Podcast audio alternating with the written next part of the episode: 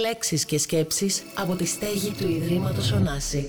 Ανοιχτές συζητήσεις μετατρέπονται σε μια σειρά podcast για όσους σκέφτονται με περιέργεια. Καλησπέρα. Σας ευχαριστώ όλες που είστε σήμερα εδώ και μας δίνετε η ευκαιρία να συζητήσουμε και στο πλαίσιο της ε, Διεθνούς ημέρας για την εξάλληψη της βίας κατά των γυναικών σε μια θεματική μάλλον ανεξάρτητη, τουλάχιστον ε, από αφορμές. Νομίζω περισσότερο να συζητήσουμε ως ε, γυναίκες, ως θηλυκότητες, ως σύντροφοι, μητέρες, επαγγελματίες, ε, για τις ζωές μας. με όλες τις εμπειρίες, τα βάρη, τις διακρίσεις ή και τα τραύματα που μπορεί αυτή μας ταυτότητα να κουβαλά από τη στιγμή που γεννιόμαστε. Ήδη νομίζω από τα χρόνια της ε, ενηλικότητας, ε, όταν ερωτώμαστε από την οικογένειά μας πότε θα βρούμε ένα καλό παιδί, να αποκατασταθούμε, μέχρι ίσως και από τους εργοδότες μας, εργασιακές μας ε, συνεντεύξεις, πότε σκοπεύουμε να κάνουμε και αν σκοπεύουμε να κάνουμε οικογένεια, μέχρι τις δολοφονίες γυναικών που έχουν έτσι ντυθεί και κανονικοποιηθεί από τα μίντια με το τι σκότωσε γιατί την αγαπούσε. Όλα αυτά νομίζω ότι αποτελούν κομμάτια ενός συνεχούς, ενός αέναου νήματος, ε, εξουσίασης των σωμάτων μας, ε, της ε, θηλυκότητάς μας, τον τρόπο που επιλέγουμε να ζούμε τις ζωές μας. Στο σημείο αυτό θα μπορούσαμε να αρχίσουμε να συστηνόμαστε. Εγώ είμαι η Στέβη. Καλησπέρα και από μένα. Είμαι η Γιάννα. Καλησπέρα. Εγώ είμαι η Ήβη. Καλησπέρα. Είμαι η Νατάσα. Καλησπέρα. Είμαι η Βάλια. Εγώ είμαι η Κλειό. Ευτυχία. Καλησπέρα σας. Καλησπέρα, εγώ είμαι η Μαρία. Ωραία. Ε, νομίζω ότι θα μπορούσαμε να ξεκινήσουμε αυτή τη συζήτηση από τον καθημερινό σεξισμό. Οπότε ε, θα θέλατε να μοιραστούμε λίγο τα έμφυλα στερεότυπα με τα οποία όλες έχουμε μεγαλώσει και ιστορίες καθημερινού σεξισμού; Μπορώ να σας πω εγώ αν θέλετε ότι τα, τα έμφυλα στερεότυπα ε, ήταν η πρώτη και η κατεξοχήν κακοποιητική συνθήκη στη ζωή μου. Από, το, από νεαρή ηλικία, ως άνθρωπος που μεγάλωσε στην επαρχία, ε, από τότε που άρχισα να αντιλαμβάνομαι ότι ε, δεν ανήκω στο φύλλο στο οποίο μου αποδόθηκε κατά τη γέννηση, ε, άρχισε να γίνονται εμφανείς όλες αυτές οι καταπιέσεις ε, των έμφυλων στερεοτύπων, το, το κλασικό ε, ροζ για τα κορίτσια, μπλε για τα χώρια, ε, το, το με τι παιχνίδια πρέπει να παίζει κάποιος, ε, με ποιους πρέπει να κάνει παρέα, ε, ο τρόπος που πρέπει να δίνεται και να παρουσιάζεται. Ε, όλα αυτά ξεκίνησαν για μένα από πολύ μικρή ηλικία. Ήταν το πιο καταπιεστικό πράγμα που έχω βιώσει, ο λόγος δηλαδή της καταπίεσής μου, λόγω και της ασυμφωνίας φίλου. Και με, μεγαλώνοντας μου δημιούργησαν πάρα πολλά συγκρουσιακά. δεν ήξερα, ας πούμε, ούτε εγώ η ίδια ε, ποιο είναι το σωστό και ποιο είναι το λάθος, όπως αυτό ορίζεται από τον περίγυρό μου, από το σχολικό μου περιβάλλον, από την οικογένειά μου. Νιώθω κάπως πως αυτό που βάζει η Ήβη στο τραπέζι, αυτό το πεδίο των διαρκών συγκρούσεων και αντιφάσεων, είναι ο τρόπος που αντιλαμβάνομαι κάπως κι εγώ το πώς μεγαλώνουμε ως γυναίκες. Δηλαδή νιώθω ότι ο κόσμος που ζούμε ε, μας στέλνει ως γυναίκες αρκετά όμορφες ή όπως λένε εμφανίσιμες, αλλά όχι και πολύ όμορφες που να προκαλούμε. Ε, παράλληλα, να είμαστε αρκετά καπάτσες για να βρούμε μια καλή δουλειά, αλλά όχι και τόσο δυναμικές, ούτως ώστε να ευνουχίσουμε τους άντρες. Επίσης, σίγουρα όχι τόσο φιλόδοξες, ούτως ώστε να ξεχάσουμε να γίνουμε μητέρες. Μετά, θα πρέπει να γίνουμε καλές μητέρες, αλλά ταυτόχρονα από τη θέση της καλής μητέρας να μεγαλώνουμε κάπως ουσιαστικά μόνες μας τα παιδιά μας, μέσα σε επισφαλείς θέσεις εργασίας, μεγαλώνουμε με ενοχές τόσο στο πεδίο της επιθυμίας, της διεκδικητικότητας και της αυτοπραγμάτωσης και αυτός, αυτός ο ενοχικός πυρήνας είναι πολύ στενά συνδεδεμένος και με την έμφυλη βία που είναι το σημερινό ζήτημα. Πάνω σε αυτό, ε, ένα άλλο έμφυλο στερεότυπο είναι ότι ε, τα κορίτσια μεγαλώνουν μαθαίνοντας να έχουν ενοχές για το σώμα τους, για το κατά πόσο το εκθέτουν, ε, για το σεξ σαν πράξη, ε, γιατί σχετίζεται με την αγνότητα και με την ε, αξία που έχει μια γυναίκα σύμφωνα με το πόσο αγνή είναι ή το αν είναι παρθένα, ενώ συμβαίνει το αντίθετο με τα αγόρια που ενθαρρύνονται ας πούμε να εκφράζουν και να πληρώνουν τη σεξουαλικότητά τους από νωρίς και να την εκφράζουμε με οποιοδήποτε τρόπο, ακόμη και απέναντι στα κορίτσια με τρόπο κακοποιητικό. Όταν από παιδί μαθαίνεις ότι τα αγόρια είναι ικανά για θέσεις ευθύνης, τα αγόρια είναι ικανά για να ε, ηγηθούν, ε, τα κορίτσια θα πρέπει να περιοριστούν σε πιο βοηθητικούς ρόλους, όπως το ρόλο της μητέρας, της συζύγου, της νοικοκυράς, σε επαγγέλματα κατά κύριο λόγο φροντίδας και αγωγής. Ε, και μάλιστα όταν αυτά τα στερεότυπα επαναλαμβάνονται, με έναν τρόπο παρουσιάζονται και ως φυσικά. Δηλαδή νιώθουμε με έναν τρόπο ότι αυτή είναι η φύση μας. Ε, με αποτέλεσμα σίγουρα τα έμφυλα στερεότυπα να αναπαράγουν και το σεξισμό και τις διακρίσεις και την εμφυλβία σε πάρα πολλές περιπτώσεις. Γιατί έχει να κάνει όντως με αυτό που υπόθηκε νωρίτερα, το πώς υπάρχει μία μνήμη και είναι και κοινωνικά εμπεδομένη για το πώς μεγαλώνουμε, τι σημαίνει δηλαδή να γίνεσαι γυναίκα και να γίνεσαι αγόρι. Πέρα και από όλα τα υπόλοιπα, νομίζω ότι μεγαλώνουμε εξ αρχής με το να προσέχουμε. Δηλαδή ότι το βάρος της ευθύνης του να είμαστε ασφαλείς δεν ανήκει στην κοινωνία, στην πολιτεία, στους ανθρώπους που μπορούν να μας κακοποιήσουν, να μας βλάψουν, ανήκει σε εμά. Εμείς πρέπει να φροντίσουμε να είμαστε ασφαλείς. Και άρα αυτό σημαίνει ότι πρέπει οι ίδιες να περιορίσουμε τα σώματά μας, τις επιθυμίες μας, την καθημερινότητά μας. Νομίζω ότι υπάρχει ε, μια εσωτερικευμένη ε, αίσθηση του φόβου, ότι φοβάσαι, ότι κάπως αλλιώς φτάνει στο σπίτι σου όταν είσαι μόνη σου το βράδυ, από ότι θα φτάσει, για παράδειγμα, ένας άντρας. Ή ότι εσωτερικεύεις και κομμάτια ντροπής. Πάντα προσέχεις λίγο το τι θα φορέσεις, γιατί λες, OK, να μην είναι πολύ προκλητικό, γιατί μετά κάπως θα φανεί. Ή ακόμα και αν το έχεις περάσει αυτό και λες ότι είναι δικαίωμά μου να φοράω ό,τι θέλω. Ξέρεις ότι θα αντιμετωπίσεις τόσα σχόλια, τόσους ψήθυρους που θα σε φέρει σε μια μηχανή, θα σου δημιουργήσει έναν εκνευρισμό και λες, δεν θέλω να το κάνω κάθε μέρα αυτό μεγαλώνουμε με το κλασικό στερεότυπο που μαθαίνουμε από τη μέρα που γεννιόμαστε, ότι είμαστε το ωραίο φίλο και το ασθενές φίλο. Ε, η ομορφιά είναι κάτι σαν επάγγελμα για τις γυναίκες. Δηλαδή, όταν θέλουν να κάνουν κοπλιμέντο σε μια γυναίκα, της λένε τι όμορφη που είσαι. Σε έναν άντρα το κοπλιμέντο είναι κάπως αλλιώς. Είναι τι έξυπνος, τι επιτυχημένος. Συμπληρωματικά θα έλεγα ότι η, η σεξουαλική αγνότητα, η εγκράτεια και η συστολή είναι συνοδευτικά της γυναικείας ταυτότητας εδώ και δεκαετίες και γι' αυτό όταν αυτά ελείπουν και σου συμβαίνει κάτι και είσαι θύμα βίας με οποιονδήποτε τρόπο, σου αποδίδεται και μία συνυπετιότητα, αν όχι αποκλειστική υπευθυνότητα για αυτό που έχει συμβεί. Ενώ αντιστοίχως ο άντρα πάντα ταυτίζεται με το δυναμισμό. Όταν η γυναίκα έχει το στοιχείο του δυναμισμού, την αντιμετωπίζουμε περίπου ως ξωτικό πουλί. Εμένα μου είχε κάνει εντύπωση μια φορά, με είχαν ερωτήσει κάτι που ήταν ε, φίλος μου και ήταν άντρας. Επειδή μεγαλώνω δύο αγόρια, με είχε ρωτήσει μια μέρα, φαντάζεσαι να σου βγουν ομοφυλόφιλοι. Και το είχε πει με ένα ύφος, σαν να ήταν το χειρότερο που θα μπορούσε να μου τύχει και να συμβεί στα παιδιά μου, σαν να έκρεβε από πίσω ότι θα έπρεπε εγώ να τους μεγαλώσω σαν πολλοί άντρες με τη ματσίλικη συμπεριφορά, να μην τους αγοράσω κουζινικά, να τους μεγαλώσω να μην είναι τρυφεροί, να μην είναι αλληλέγγυοι, να τους μεγαλώσω άντρες. Και είχα σοκαριστεί η αλήθεια και του είπα βέβαια πόσα πολλά άλλα πράγματα δεν θα ήθελα να είναι η γη μου όταν μεγαλώσουν. Δεν θα ήθελα να είναι σεξιστές, δεν θα ήθελα να είναι κακοποιητές, δεν θα ήθελα να είναι φασίστες, δεν θα ήθελα να είναι ρατσιστές αυτό είναι πάρα πολύ σημαντικό που λες και νομίζω ότι από όλα όσα έχουν υποθεί ως τώρα ότι ε, διαγράφεται ουσιαστικά μία, ε, μία εικόνα με πολλαπλές αναπαραστάσεις καταπίεσης. Δηλαδή αυτό είναι αυτό το οποίο βιώνουμε από, από μικρές. Όχι προφανώς λόγω κάποιας εγγενούς αδυναμίας, αλλά λόγω της συστημικής ε, καταπίεσης. Αλλά νομίζω θα είχε σημασία να δούμε Ποιες μορφές είναι οι έμφυλες βίες, τι εκφάνσεις μπορεί να έχουν και σε ποιο βαθμό; η αλήθεια είναι ότι η έμφυλη βία πατά, ε, πηγάζει από τα στερεότυπα που θέλουν τη γυναίκα, κατώτερη, υποτελής, υποδέστερη. η έμφυλη βία είναι ένα καθημερινό φαινόμενο με ε, έτσι, παγκόσμιες ε, διαστάσεις πλήττει κατά κύριο λόγο α, γυναίκες και νεαρά κορίτσια, αλλά και ΛΟΑΤΚΙ άτομα.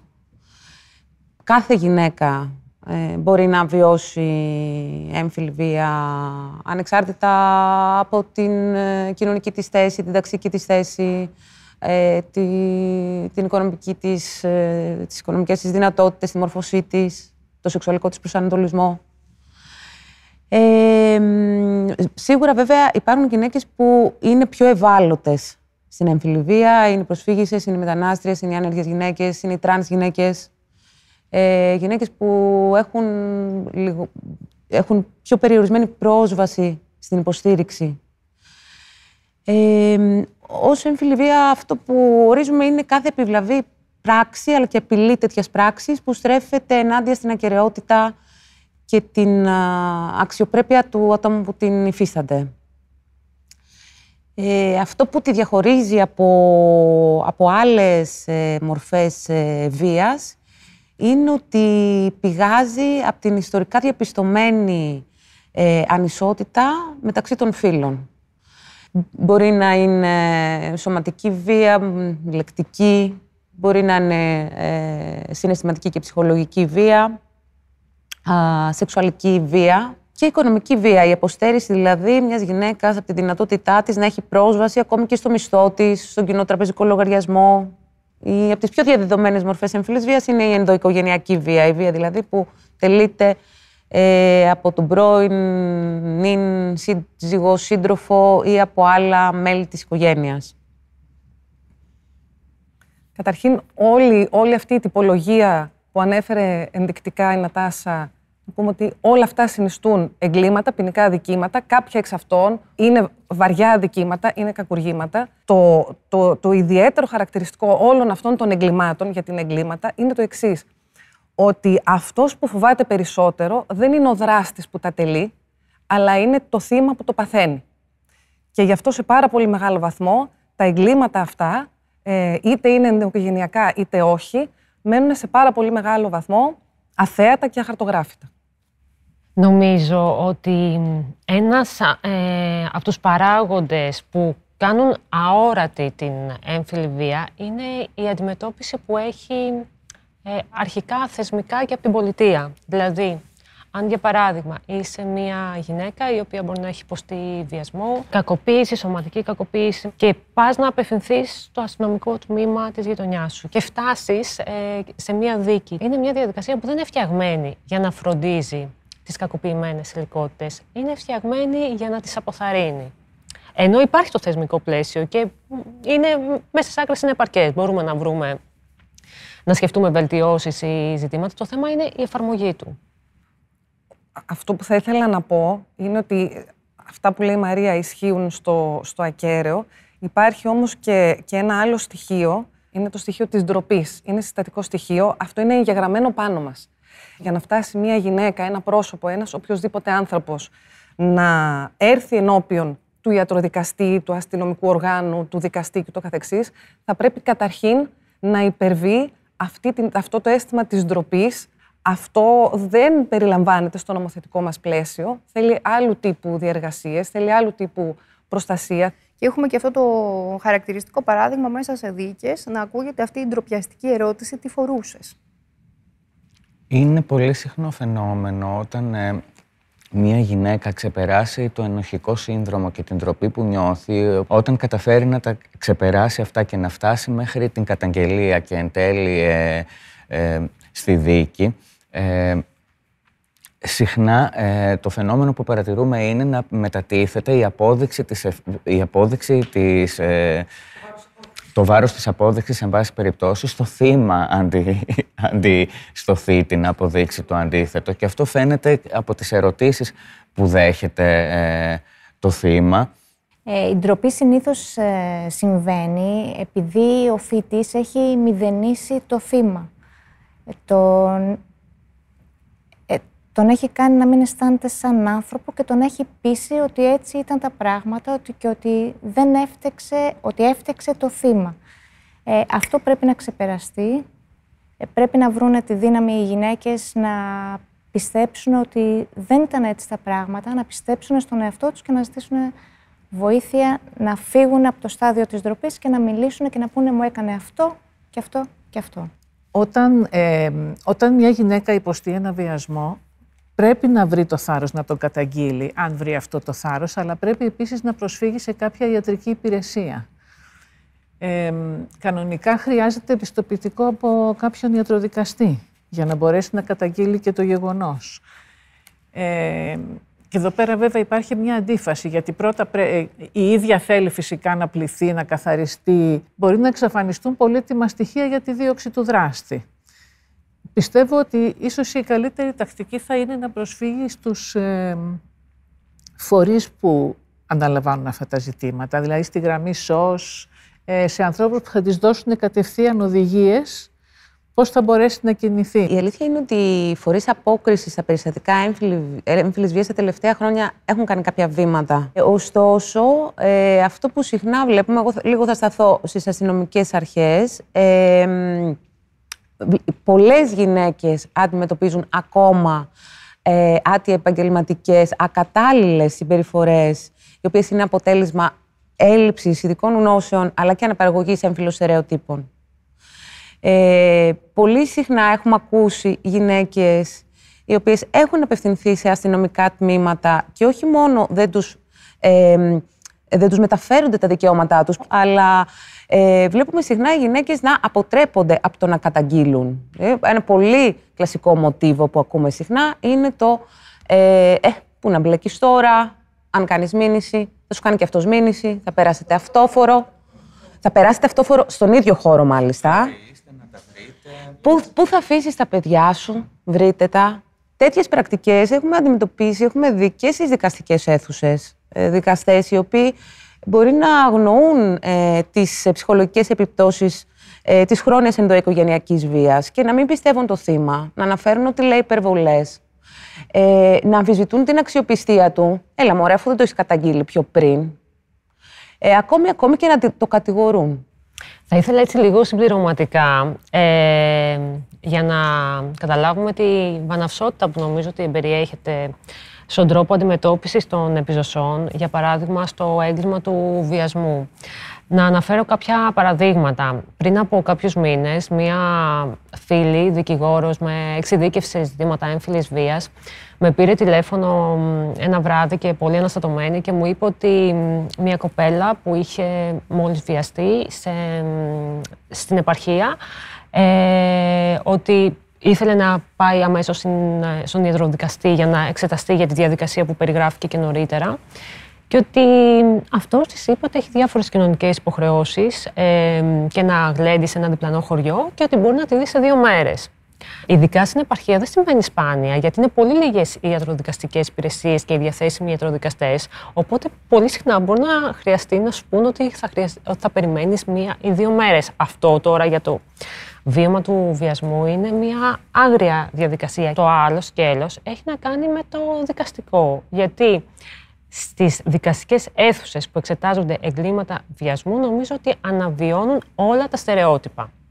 Δηλαδή, το τι φόραγες, που ήσουνα, τι σεξουαλική ζωή είχες, τι σχέση είχες με το δράστη, όλα αυτά ακούγονται ακόμα σε μια δικαστική αίθουσα.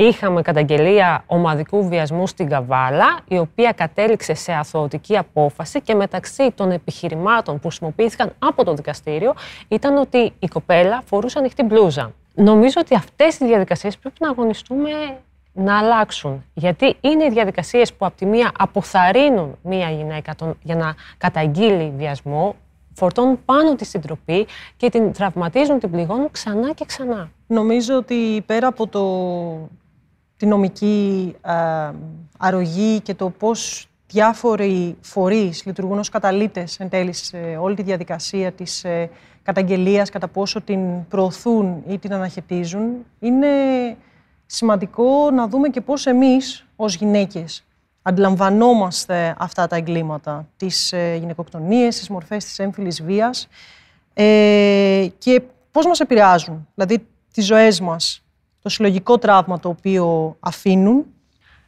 Να πω λίγο για την Ελένη, γιατί ήταν μια υπόθεση τομή ε, για τον τρόπο που αντιλαμβανόμαστε την έμφυλη βία και για την ορατότητα που μπορεί να αποκτά στη δημόσια σφαίρα. Ε, εγώ, για παράδειγμα, από την πρώτη στιγμή ακούγοντας για αυτή την υπόθεση, ένιωσα ότι έχω βρεθεί πάρα πολλές φορές σε μια θέση που μπαίνω στο αυτοκίνητο ενός γνωστού ή ενός φίλου μου. Θα μπορούσα να ήμουν στη θέση της, ότι θα μπορούσε η κάθε μια από εμάς να βρεθεί σε αυτή τη θέση. Ε, εκτιμώ ότι παρόμοια ταύτιση, παρόμοιες προβολές έκαναν πολλές γυναίκες και γι' αυτό και αυτή η υπόθεση πήρε τόσο μεγάλη έκταση. Όταν μπαίναμε στο δικαστήριο, που προσπαθούσαμε πάντα να μην πηγαίνει κάθε μία μόνη της, να είμαστε δύο-τρεις, ε, ένιωθα ότι κουβαλάγαμε λίγο το σώμα της Ελένης, ότι ήταν απούσα και, και παρούσα, ε, ότι δεν έλειψε από αυτή τη δίκη. Και εκεί υπήρχαν πολλά πράγματα, μια εναλλαγή συναισθημάτων που ήταν από τη μία ο θυμός, η θλίψη, η οργή κάθε φορά που ακούγονταν όλα αυτά τα πράγματα που προσπαθούσαν να την ενοχοποιήσουν. Η ταύτιση που κάναμε βλέποντας τη μητέρα και τον πατέρα της θα μπορούσε να είναι η δική μας μητέρα, ο δικός μας πατέρας. Και η τελευταία μέρα ήταν συνταρακτική όταν ανακοινώθηκε η απόφαση. Νομίζω ότι όλα τα μάτια ήταν υγρά εκείνη τη μέρα. Θυμάμαι και το ξέσπασμα της μητέρας της Ελένης. Γιατί ήταν, αυτός ο λιγμός ήταν μια έκφραση ξεσπάσματος. Εμένα μου βγαίνει και σε μια αποφασιστικότητα αυτό το κομμάτι. Και αυτό που είπε η Μαρία, ότι όλη αυτή η φόρτιση που πάει και κόποση γίνεται, και ψυχική φθορά γίνεται, αλλά γίνεται και αγώνας.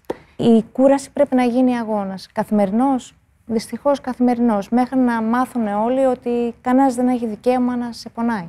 Πρέπει να μιλάμε γι' αυτό. Πρέπει να δηλαδή, το επικοινωνούμε και σε όσες έχουν συμβεί, όσες από εμάς βιώσαμε κάτι από το, από το λεκτικό που μπορεί να μην είναι τόσο επώδυνο μέχρι το σωματικό πρέπει να το επικοινωνούμε και εκεί πρέπει να επικεντρωθούμε ότι δεν πρέπει να ντρεπόμαστε, πρέπει να τα λέμε. Να τα λέμε. Πρέπει να ντρέπεται ο θήτης, όχι το θύμα. Αυτό πρέπει να γίνει βίωμα σε όλες. Ακόμα, το έχουμε, δεν το έχουμε ζήσει. Πρέπει να ερχόμαστε αντιμέτωπες με, με την κυρίαρχη λογική που είναι από την πλευρά των ανδρών και θέλει τις γυναίκες υπερβολικές ότι ε, σε όλα ε, δίνουν μια πολύ μεγάλη έξτρα διάσταση από αυτό που έγινε στην πραγματικότητα και αυτό έχει ως αποτέλεσμα ε, να λειτουργούν όλα αξιολογώντας τις με βάση ένα δίπολο ε, της γυναίκας που τα ήθελε από τη μία πλευρά της προκλητικής, ε, των ελευθέρων ηθών και από την άλλη πλευρά της καθώς πρέπει, της παρθένας, της Αγίας. Ε, αυτό το πράγμα πρέπει να το πολεμάμε γιατί για τη βία που δέχονται οι γυναίκες και για την κακοποίηση δεν φταίει ε, το αν εμπίπτουν σε κάποια από αυτές τις δύο κατηγορίες, φταίει μόνο ο κακοποιητής.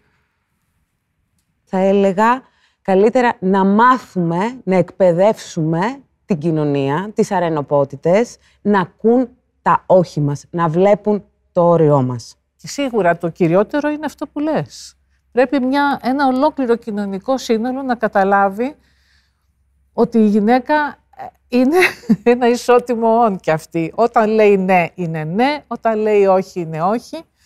Και κανείς δεν μπορεί να την πονάει. Νιώθω πως πέρα από το ε, πολύ σοκαριστικό της ίδιας της γυναικοκτονίας, είχαμε και εκείνη την περίπτωση της βιολόγου που ήρθε για τουρισμό στην Ελλάδα, η οποία ε, είχε βγει για τρέξιμο και κατέληξε νεκρή. Νομίζω αν οποιαδήποτε ταυτιστεί με αυτό, ε, θα κάνει πολύ καιρό να ξανακοιμηθεί. Αυτό που εμένα όμως έτσι κάπως στην καθημερινότητά μου και έξω από το κομμάτι αυτής της τόσο έντονης βίας, ε, αυτό που, που με έχει οδηγήσει σιγά σιγά ε, να πράττω είναι να παρατηρώ το πώς κατά γενική ομολογία, κατά κύριο λόγο οι άντρες αντιδρούν επιθετικά σε οτιδήποτε αντιστέκεται στην επιθυμία τους. Είναι ένα ε, ένα κομμάτι πολύ πιο ριζωμένο μέσα σε παθητικοεπιθετικές συμπεριφορές ή σε εναντιώσεις που έχουν να κάνουν με «εγώ δεν θέλω αυτό». Αλλά αυτό που πρέπει να αλλάξει είναι αυτό που είπε η Νατάσα, να αρχίζουμε να φανταζόμαστε ένα κόσμο με άντρες που λειτουργούν διαφορετικά. Όχι με γυναίκες που πρέπει διαρκώς να παίρνουν την ευθύνη για αυτά που πράττουν οι άντρες. Ποιος μπορεί να είναι ο βιαστής; Θέλω να πω ότι δεν είναι τέρατα. Είναι άνθρωποι οι οποίοι μπορεί να είναι οι γείτονέ μας, μπορεί υπό άλλες συνθήκες να ήταν οι πατεράδες μας, μπορεί να είναι άνθρωποι που γνωρίζουμε. Νομίζω ότι είναι κατά βάση άνδρες που έχουμε αγαπήσει, που έχουμε συνδεθεί μαζί τους. Μπορεί να είναι και διάφοροι άλλοι, δηλαδή σίγουρα και μπορεί να έχουμε δεχτεί απειλές στον δρόμο, παρενοχλήσει από αγνώστους, από το αφεντικό στη δουλειά, να έχεις κλείσει μια πόρτα. Αλλά κατά βάση συνήθως είναι άνδρες που έχουμε αγαπήσει. Ε, και αυτό είναι που το κάνει πιο εγκλωβιστικό. Γιατί υπάρχουν οι, οι μορφές της πολύ άμεσης ε, και ακραίας βίας, όπως είναι η σωματική κακοποίηση ε, ή ο βιασμός, αλλά υπάρχουν και μια σειρά από άλλες μορφές κακοποίησης που μπορεί να είναι ε, αρκετά πληγωτικές. Δηλαδή, προσωπικά, ας πούμε, έχω βρεθεί σε συνθήκη να δυσκολευτώ να φύγω από μια σχέση που δεν ήθελα όμως πλέον. Δηλαδή, έχω βρεθεί σε συνθήκη να μου κλειδώσει κάποιος μια πόρτα για να με πείσει να μην χωρίσουμε. Η λειτουργία αυτή που σε εχμαλωτίζει, που μπορεί να σου δημιουργεί απειλή, που μπορεί να σου δημιουργεί στρες, που μπορεί να σου βάζει ένα κομμάτι οικονομικής εξάρτησης ή που μπορεί να σε κακοποιήσει συναισθηματικά, δεν είναι διεκδίκηση, δεν είναι έρωτας. Είναι κακοποίηση. Πάντως, πέρα από, τα, από τις ερωτικές σχέσεις, συχνά ο δράστης είναι ένα πρόσωπο που έχει με το οποίο έχεις μια σχέση, μάλλον αυτός έχει μαζί σου μια σχέση εξουσίασης. Μπορεί να είναι ο εργοδότης, μπορεί να είναι ο προπονητής, μπορεί να είναι ο δάσκαλος. Και πάνω σε αυτή τη σχέση εξουσίας έρχεται και επιβάλλει την, την πλήρη του κυριαρχίας πάνω σε αυτό το έδαφος. Νομίζω ότι από αυτά γίνεται εντελώς ε, αντιληπτό ότι το, το βίωμα της έμφυλης βίας είναι προσωπικό και μάλιστα έχει να κάνει πολύ το πώς επηρεάζει την κάθε μία από εμάς και στο, στην αντιμετώπιση και στις διεξόδους που έχουμε βρει σε σχέση με αυτό.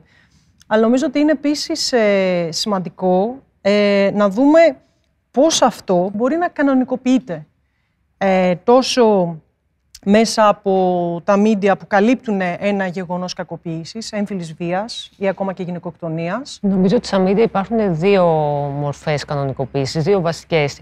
Η μία είναι η, η απάλληψη. Η μία αναφορά, δηλαδή υπάρχουν ζητήματα έμφυλης βίας ή έμφυλης κακοποίησης που δεν φτάνουν ποτέ να περάσουν το φίλτρο των μίντια. Το καλοκαίρι που μας πέρασε υπήρχαν πολλές καταγγελίες για σεξουαλικές παρενοχλήσεις, για απόπειρες βιασμούς, για συντελεσμένους βιασμούς που δεν πέρασαν όμως αυτό το φίλτρο. Δεν προβλήθηκαν, δεν παρουσιάστηκαν. Νομίζω ότι και αυτή η πόρυτα είναι μια μορφή κανονικοποίησης, γιατί λες ότι αυτό δεν είναι άξιο αναφοράς. Όταν φτάνουν στα μίντια, είναι περιπτώσεις ακραίας έμφυλης βίας, όπως είναι οι γυναικοκτονίες και φτάνουν με έναν τρόπο που ε, δεν υπάρχει, ε, απαλήφεται η έμφυλή τους διάσταση. Δηλαδή, οι γυναικοκτονίες στα μίντια κατά βάση κωδικοποιούνται ως οικογενειακή τραγωδία. Δεν είναι οικογενειακή τραγωδία. Η οικογενειακή τραγωδία είναι να γίνει ένας σεισμός. Το να δολοφονεί ο πατέρας, ο αδερφός, ο σύζυγος τη γυναίκα ε, δεν είναι οικογενειακή τραγωδία, είναι γυναικοκτονία. Ε, ή ο άλλος τρόπος που αναφέρονται οι γυναικοκτονίες είναι έγκλημα πάθους, η ζήλια του θόλωσε το μυαλό. Είναι εντελώς συσκοτιστικό και διασευλωτικό. Γιατί όλα αυτά τα ζητήματα δημιουργούν μια αίσθηση συμπάθειας προς τον δράστη. Γιατί την αγαπούσε τόσο πολύ που τη σκότωσε ή τη ζήλευε τόσο πολύ, βάζει έτσι και ένα μυστικισμό μέσα, μια ρομαντικοποίηση. Ή όταν λες ότι την ε, τον απατούσε αυτή ή έφυγε ή τον εγκατέλειψε ή κτλ κάπως ενοχοποιήσει και το θύμα. Και βεβαίως υπάρχει και το κομμάτι της ψυχιατρικοποίησης απ' την άλλη. Είναι περιπτώσεις που, για παράδειγμα, όπως ο γυναικοκτόνος, ο κατασυρώη γυναικοκτόνος της Κύπρου. Έγινε μια πολύ μεγάλη προσπάθεια να παρουσιαστεί σαν ιδιάζουσα προσωπικότητα, παρά το γεγονός ότι υπήρχε ψυχιατρική γνωμάτευση, η οποία μίλαγε για ένα άτομο υψηλής ε, ψυχιατρικής λειτουργικότητας. Μιλώντας για τα μίντια, νομίζω ότι αυτό το οποίο κατά βάση συγκαλύπτεται είναι κάτι το οποίο είναι το, το συγκροτητικό και συστατικό στοιχείο της έμφυλης βίας, που είναι ότι ο άνδρας θεωρεί την, τη γυναίκα ως δική του ιδιοκτησία, κυριολεκτικά ιδιοκτησία, μου ανήκεις. Και αυτή η πεποίθηση, η βαθιά εριζωμένη που έχει εγγεγραμμένη μέσα του, έρχεται και αποτυπώνεται πάνω στο σώμα της γυναίκας με διαφορετικούς τρόπους κάθε φορά ή με διαφορετική ένταση κάθε φορά. Αυτό το στοιχείο της ιδιοκτησίας, της κυριαρχίας του μου ανήκεις, είναι αυτό το οποίο απολύτως αποσιωπάται σε κάθε κουβέντα που κάνουμε ή σε κάθε είδηση που ακούμε για αυτά τα εγκλήματα. Ε, γι' αυτό θα έλεγα ότι έχει και τη σημασία η επιβολή στο δημόσιο λόγο της λέξης γυναικοκτονία. Γιατί ξεσκεπάζει ακριβώς ξεσκεπάζει αυτή τη συνενοχή που υπάρχει, αυτή την α, συγκάλυψη που υπάρχει σε εγκλήματα που γίνουν και αφορούν καθαρά το φύλλο του θύματος. Και από τη μια τα μίντια, όπως λέει η Μαρία, προσπαθούν να, το, να εθίσουν στην ουσία τον κόσμο στη βία και σε αυτά τα περιστατικά σαν να είναι φυσιολογικό να συμβαίνουν. Και εμείς από την άλλη μεριά πρέπει να τους αποεθίσουμε στη βία. Δηλαδή ότι η βία δεν είναι φυσιολογικό να ασκείται και δεν πρέπει να ασκείται. Εγώ πάντως μέσα στο μηντιακό λόγο, όταν φτάνουν δηλαδή τα περιστατικά ή όταν σχολιάζονται, έχω κάπως εντοπίσει ε, τρι, τρεις, τρία βασικά εργαλεία. Τα, ήδη, τα δύο τα έχουμε αναφέρει κάπως. Το ένα κομμάτι έχει να κάνει με αυτή την προβολική ταύτιση του εσύ τι θα έκανες, ας πούμε, παιδί μου. Το άλλο έχει να κάνει με αυτή την αναπαράσταση της βιολογίας του ανδρικού φύλου ως ανεξέλεγκτης. Είτε έχει να κάνει με το κομμάτι της ζήλιας, είτε έχει να κάνει με, τη, με την ανδρική σεξουαλικότητα που δεν μπόρεσε να καταπιεστεί. Αλλά και ένα ακόμα κομμάτι είναι το χιμωράκι. Δηλαδή, παρατηρούμε πολύ ε, τον τελευταίο καιρό να γίνεται ένα ιδιαίτερο χιμωράκι και γύρω από τέτοιες καταστάσεις, που είναι μια πολύ έτσι ύπουλη κανονικοποίηση της βίας και εκεί υπάρχει και μετά όταν υπάρχουν αντιδράσεις, υπάρχει και αυτή η πολύ ωραία απάντηση, έλα μωρέ, δεν κατάλαβες το αστείο. Αλλά πιστεύω ότι μπορούμε να μιλάμε για μια κουλτούρα βιασμού; Σήμερα. Και αν ναι, τι εννοούμε με αυτό; Η κουλτούρα του βιασμού είναι, είναι, είναι συστημική αναπαράγεται μέσα στο κοινωνικοπολιτικό σύστημα και γι' αυτό βλέπουμε ότι δεν προέρχεται μόνο από άντρες. Πολύ συχνά και οι γυναίκες έχουν κουλτούρα βιασμού και τοποθετούνται απέναντι σε άλλες γυναίκες με όρους κουλτούρας βιασμού. Ε, έτσι, πολύ επιγραμματικά, κουλτούρα βιασμού στην πραγματικότητα είναι όταν μια γυναίκα παθαίνει κάτι, είτε γούσταρε και το έπαθε, είτε της άξιζε τελικά αυτό που έπαθε. Πίσω από την κουλτούρα του βιασμού υπάρχει και η λογική ότι της αντικειμενοποίησης του γυναικείου σώματος, που είναι πολύ έντονη. Υπάρχει το στερεότυπο ότι η αντρική σεξουαλική βία είναι κάτι λογικό. Δεν έχει και τίποτα, έτσι είναι οι άντρες. Ο βιασμός λοιπόν αποτελεί ένα έγκλημα επιβολής ε, και κυριαρχίας που εδράζεται σε τέτοιες αντιλήψεις ε, που καλλιεργεί και νομιμοποιεί η κουλτούρα του βιασμού, την οποία τη βλέπουμε συχνά παντού, στα πηγαδάκια, στις παρέες, σε έναν εργασιακό χώρο, σε αστεία, σε τηλεπαιχνίδια, τηλεριάλιτα, στα social media. Αν, αν κάποιος, ένας γείτονας, ένας αδερφός, ένας συμμαθητής, ένας φίλος αντιληφθεί ότι υπάρχει ένα περιστατικό κακοποίησης, τι πρέπει και τι μπορεί να κάνει σε μια τέτοια περίπτωση; Να το πιστέψει πρέπει πρώτα-πρώτα. Θα μπορούσε να καλέσει το 100 αν είναι μάρτυρας του περιστατικού ε, να κάνει καταγγελία ακόμη και, και ανώνυμα. Ε, θα μπορούσε να καλέσει το 15900 να λάβει πληροφόρηση για το τι, που θα μπορούσε να απευθυνθεί αυτή η γυναίκα. Για μένα το πιο κρίσιμο είναι το να έρθει σε μια επικοινωνία με τη γυναίκα, να της πει ότι είμαι εδώ. Είμαι εδώ. Είμαι εδώ. Είμαι εδώ, Δεν ξέρω, είμαι μάρτυρας. Ναι, ναι. Δεν χρειάζεται να μου πεις τώρα, είμαι εδώ. Μπορεί να έρθω και ως μάρτυρας, θα μπορούσαν να τους πούν ότι αν θέλεις, μπορώ να σου πω και πού να απευθυνθείς. Έχω κάνει μια μικρή έρευνα. Μπορείς να μιλήσεις στο 15900, μπορείς να μιλήσεις σε συμβουλευτικά κέντρα για ψυχολογική υποστήριξη, μπορείς να λάβεις νομική βοήθεια. Να ανοίξουν ένα διάβολο περισσότερο. Είναι πολύ σημαντικό για κάποια να ξέρει ότι δεν είναι μόνη της όταν τη χτυπάνε. Όταν μου έτυχε εμένα, ήμασταν σε επαρχιακή πόλη και ευτυχώς ήταν η αδελφή μου μαζί μου και τον σταμάτησε φώναζα, δεν βγήκε κανένας. Και πραγματικά αισθάνεσαι εκείνη τη στιγμή ότι είσαι πάρα πολύ μόνη σου και ότι θα σε σκοτώσει. Είναι θέμα χρόνου αν συνεχίσει να σε σκοτώσει. Πρέπει να, να δείχνουμε ότι τις ακούμε. Αυτό. Ότι είσαι εκεί και ότι θα προσπαθήσω να βγεις από εκεί μέσα ασφαλής. Νομίζω ότι αυτό που πρέπει να υποθεί είναι ότι δεν χρειάζεται κάποιος για να απομακρυνθεί από ένα πρόσωπο να απευθυνθεί οπωσδήποτε και στις αρχές ταυτόχρονα. Μπορεί ενδεχομένως αρχικά σε ένα πρώτο στάδιο αυτό που να χρειάζεται είναι να απευθυνθεί σε ένα άλλο περιβάλλον ασφαλές. Αυτό μπορεί να είναι μια δομή, μπορεί να είναι μια οργάνωση, μπορεί να είναι φιλικό ή οικογενειακό περιβάλλον, να μιλήσει. Δεν είναι ή θα πάω στο δικαστήριο και στην αστυνομία ή θα κάθομαι εγκλωβισμένος μέσα στο, σε αυτό που μου συμβαίνει. Το έδειξε δυστυχώς με έναν πολύ τρανταχτό και πολύ φωναχτό τρόπο και η υπόθεση της ε, δολοφονίας του Ζακ Κωστόπουλου. Για μένα και αυτή η υπόθεση εντάσσεται στα συμφραζόμενα της έμφυλης βίας, γιατί ήταν η δολοφονία ενός ανθρώπου ε, που δεν εξυπηρετούσε ακριβώς αυτά τα χαρακτηριστικά της οξική αρενοπότητας, οπότε εμπεριέχει και τέτοια στοιχεία. Αλλά αυτό που εννοώ είναι ότι αυτό που μας έδειξε είναι ότι η αδιαφορία μπορεί να φτάσει μέχρι εκεί. Μπορεί να φτάσει στο μέρα μεσημέρι στο κέντρο της Αθήνας να δολοφονείτε, να κακοποιείτε, να λιτσάρετε, να δολοφονείτε εν τέλει μπροστά σου ένας άνθρωπος και να πίνεις καφέ ή να έχεις σηκώσει απλά ένα κινητό.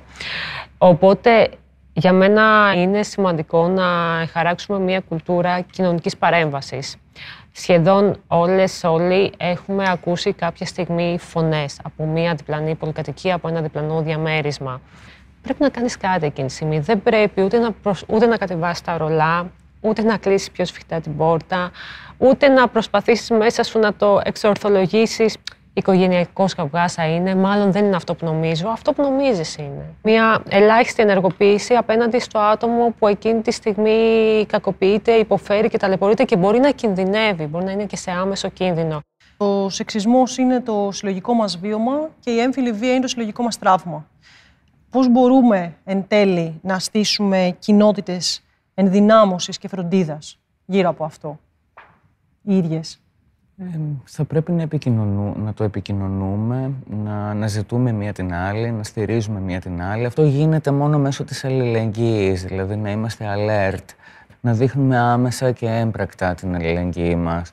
Η φροντίδα που δέχτηκα, η αλληλεγγύη, ε, η κατανόηση, ε, το ότι με πίστεψε κάποιος ότι όντως μου συνέβη αυτό, ότι βρέθηκε κόσμος δίπλα μου που δέχθηκε να με διαφωτίσει και να με υποστηρίξει για το πώς να κινηθώ νομικά, ε, ότι δεν ένιωσα μόνη μου.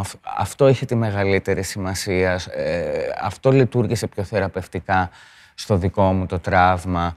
Ε, για, ε, γιατί εκτός από ε, τη βία που δέχτηκα τη σωματική, η ψυχολογική βία που δέχομαι είναι καθημερινή, είναι κάτι που δεν σταματάει ποτέ, εν πάση περιπτώσει. Και το ότι δημιουργήθηκε γύρω μου ένα δίκτυο ανθρώπων υποστηρικτικό με βοήθησε πάρα πολύ και να το δεχτώ και να το συνεχίσω και να βρω το θάρρος ε, να το καταγγείλω και να, να προχωρήσω νομικά, να διεκδικήσω το δίκιο μου. Και εγώ συμφωνώ απόλυτα με την Ήβη. Ε, το πρώτο στάδιο που περνάει κάποια γυναίκα που έχει βιώσει έμφυλη βία είναι το σοκ. Είναι σαν ένα σώμα να τρέμει έξω, σαν να σε ένα ψάρι και να τρέμει έξω από το νερό. Δεν μπορείς να σκεφτείς να επικοινωνήσει ούτε με τον δικηγόρο, ούτε με τον γιατρό. Φοβάσαι. Ξεκινάμε από εκεί. Μετά σιγά σιγά αρχίζει και το επεξεργάζεται. Το επόμενο στάδιο είναι να μιλήσεις σε πολύ κοντινούς ανθρώπους και σε ανθρώπους που εμπιστεύεσαι, φίλους, συναδέλφους, αδερφούς, αδελφέ, γονείς, όποιον εμπιστεύεσαι. Και σιγά σιγά μαθαίνεις ότι αυτό για να λυτρωθείς από όλο αυτό πρέπει να ξύσεις το τραύμα. Πρέπει να το κοιτάξεις καράματα και να, το, να μην το φοβάσαι πια. Αυτό που κάνει ο θήτης είναι να σε αμφισβητήσει. Είτε να σε βγάλει τρελή, είτε να σε βγάλει ιστερική, είτε να σε βγάλει υπερβολική, είτε να σε βγάλει ψεύτρα, είτε να φταίνε όλα τα άλλα εκτός από τον ίδιο. Άρα, ε, σε έχει πείσει. Είναι οι άμυνες πεσμένες, σε έχει πείσει πως έτσι είναι, πως ίσως να ήμουν υπερβολική, μήπως και εκεί έσφαλα, μήπως εκεί. Όταν λοιπόν είπα ότι θα τα επικοινωνήσω, ε, μίλησα με τη Χρύσα και τη Μαρία και τους έγραψα κάτι, ό,τι είχε γίνει, από την αρχή ως το τέλος. Μόλις ε, δημοσιοποιήθηκε το κείμενο, ε, άρχισαν ε, διάφοροι άνθρωποι να γράφουν από κάτω «Εγώ σε πιστεύω». Νομίζω ότι ήταν όλη η λύτρωση και όλη η ενδυνάμωση που χρειαζόμουν. Θυμάμαι ακόμα πια έγραψε το πρώτο «Εγώ σε πιστεύω», ήταν η Σταυρούλα και της το έχω πει και της είπα «Δεν θα το ξεχάσω ποτέ αυτό». Ήταν η πρώτη που μου είπε «Εγώ σε πιστεύω». Ούτε μήπως δεν ήταν έτσι, μήπως δεν ήταν αλλιώ, μήπως κάπου ήταν αυτό. Ήταν τρεις λέξεις. Εγώ σε πιστεύω. Είχα διαβάσει μια συνέντευξη της Μάγδας της Φίσα που είπε «Κι όμως άντεξα». Θα ήθελα πραγματικά να πω στις γυναίκες που βιώνουν ε, την ίδια κατάσταση και δεν μπορούν ακόμα να φύγουν.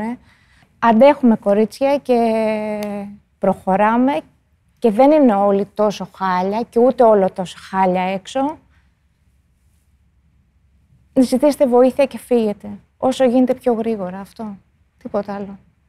Και θα υπάρξουν σίγουρα άνθρωποι που θα σας πιστέψουν και θα σας βοηθήσουν να τελειώσει όλο αυτό.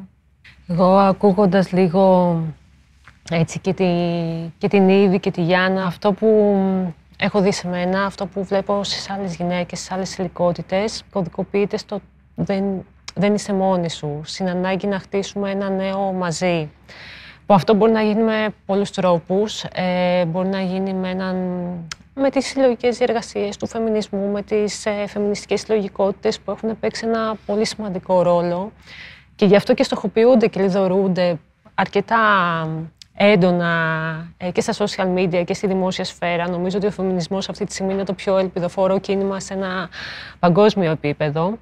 Αλλά είναι γενικώ το να χτίζουμε αυτές τις γυναικείες κοινότητες ε, εμπιστοσύνης ε, και αλληλεγγύης, που πάντα θα είναι και κοινότητες τραύματος. Αυτό εκτιμώ ότι είναι μια διαδικασία φροντίδας που μας που λίγο μας επουλώνει αυτό που μας έχει συμβεί, αυτό που μας συμβαίνει καθημερινά και μας κάνει να ψάχνουμε να βρούμε ένα ξέφωτο που θα είμαστε πιο ελεύθερες. Ε, όταν ήμουν 17 χρονών, είχα βγει ραντεβού με ένα γόρι. Ήταν ένας άνθρωπος που τέλος πάντων μου άρεσε τότε, ήταν κάπως μεγαλύτερος. Βγαίναμε συστηματικά, δεν είχε συμβεί κάτι ακόμα μεταξύ μας και κάποια στιγμή μέσα στο αυτοκίνητο, την ώρα που με επέστρεφε στο σπίτι, προσπάθησε να με φιλήσει. Παρότι μου άρεσε, δεν ήθελα να με φιλήσει ακόμα. Αυτό σχεδόν με πέταξε έξω από το αμάξι όταν εγώ γύρισα το πρόσωπό μου από την άλλη για να με φιλήσει. Θυμάμαι ακόμα, έχουν περάσει τόσα χρόνια, το λέω και με πονάει που το λέω, τον τρόπο με τον οποίο σπίνιαρε και έφυγε το αυτοκίνητο και δεν μου ξαναμίλησε ποτέ. Τότε, όντας 17 χρονών, με τις αναπαραστάσεις που είχα και με τους ανθρώπους που είχα γύρω μου, δεν βρήκα πουθενά να το ακουμπήσω αυτό. Μάλλον Περισσότερο, όχι απλά δεν βρήκα να το ακουμπήσω, κανονικοποιήθηκε μέσα από τις λέξεις των φίλων μου ότι Μα καλά, αφού έβγαινες ε, μαζί του και αφού τον ήθελες, γιατί ας πούμε δεν ήθελες να σε φιλήσει εκείνη την μέρα. Και είναι λογικό να θυμώσει και να μην σου ξαναμιλήσει ποτέ.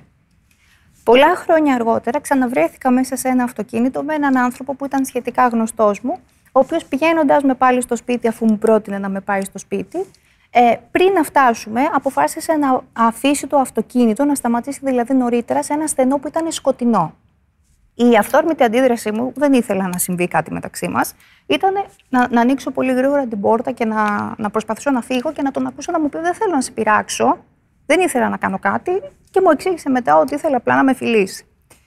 Την επόμενη μέρα ξαναμιλήσαμε και ο άνθρωπος αυτός με ρώτησε τι ήταν αυτό που έκανα λάθος; Και εγώ απάντησα τι ήταν αυτό που έκανε λάθος και με ρώτησε με ποιον τρόπο θα έπρεπε να γίνει. Φέρνω αυτά τα δύο παραδείγματα, γιατί η επούλωση έχει μια διαδικασία και έχει και μια διαδικασία δικαίωσης. Είναι πολύ σημαντικό να καταδικάζουμε τις συμπεριφορές που τραυματίζουν, να μιλάμε για αυτές και ακόμα περισσότερο να προσπαθούμε να χτίσουμε νέες κοινωνικές διαδικασίες που να ανατρέπουν αυτό που δημιούργησε το τραύμα. Εξαιρετικά σημαντικό και νομίζω ότι μπορούμε να κλείσουμε ακριβώς με αυτές τις λέξεις. Σας ευχαριστώ όλες που ήσασταν σήμερα και μοιραστήκαμε ιδέες, βιώματα και όλα όσα μας δένουν και μας προχωράνε. Onassis Foundation